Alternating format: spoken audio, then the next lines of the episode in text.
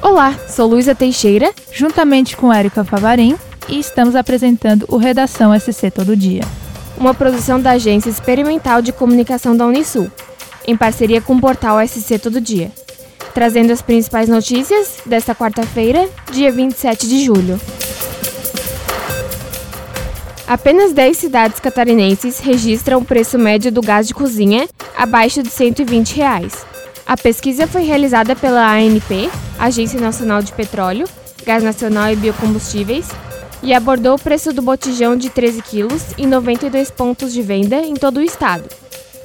O preço médio estadual ficou registrado em R$ 120,56.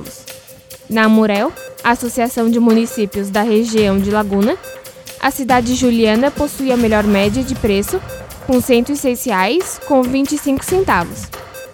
Em Tubarão, a média sobe para quase 120 reais.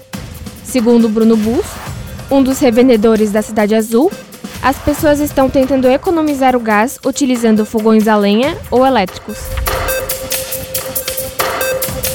De acordo com a Associação Empresarial de Laguna, as lideranças empresariais locais não são contrárias à construção de uma unidade prisional no município. Apenas não concordam com o local escolhido pelo governo do estado. A presidente da ACIL, Ondina Silveira, falou sobre o movimento criado na cidade com o objetivo de protestar contra a proposta da Secretaria de Administração Prisional de Santa Catarina. A mesma afirma que a construção deveria ocorrer em um local afastado e não na entrada da cidade.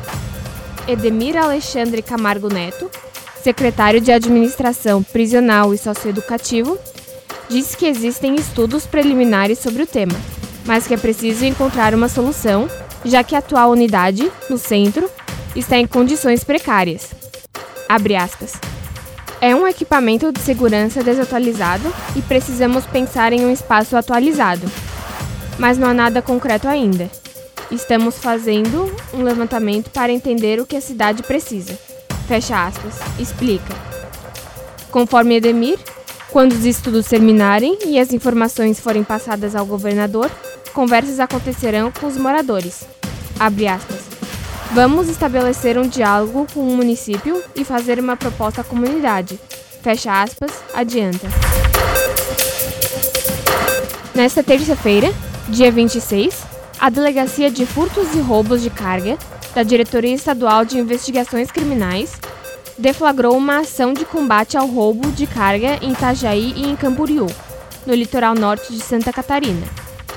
A ação foi iniciada após a comunicação de um roubo ocorrido a uma transportadora localizada em Itajaí.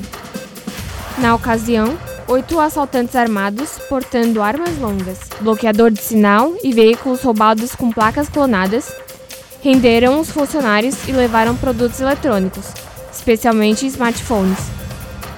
O roubo ocorreu no final de dezembro de 2019. A investigação identificou os suspeitos do roubo e recuperou grande parte dos produtos roubados. Foram cumpridos mandados de busca e apreensão em endereços vinculados aos investigados. Ainda, em apoio à Delegacia de Furtos e Roubos de Carga do Rio Grande do Sul, foi cumprido um mandado de busca e apreensão em Florianópolis. O número de pessoas empregadas sem instrução ou com ensino fundamental incompleto ainda está abaixo do nível pré-pandemia, apesar da recuperação do emprego neste ano. De acordo com Rangel Luiz, representante administrativo do Cine de Tubarão, as empresas estão retomando as contratações, porém estão tendo dificuldades em encontrar pessoas qualificadas para exercer funções específicas. O representante também ressalta que o Cine tem mais de 200 vagas disponíveis e convida quem ainda não conseguiu um emprego a visitar o local. A Força Tarefa de Tubarão, formada por vários órgãos, encaminhou quatro moradores em situação de rua para o tratamento contra a dependência química esta semana.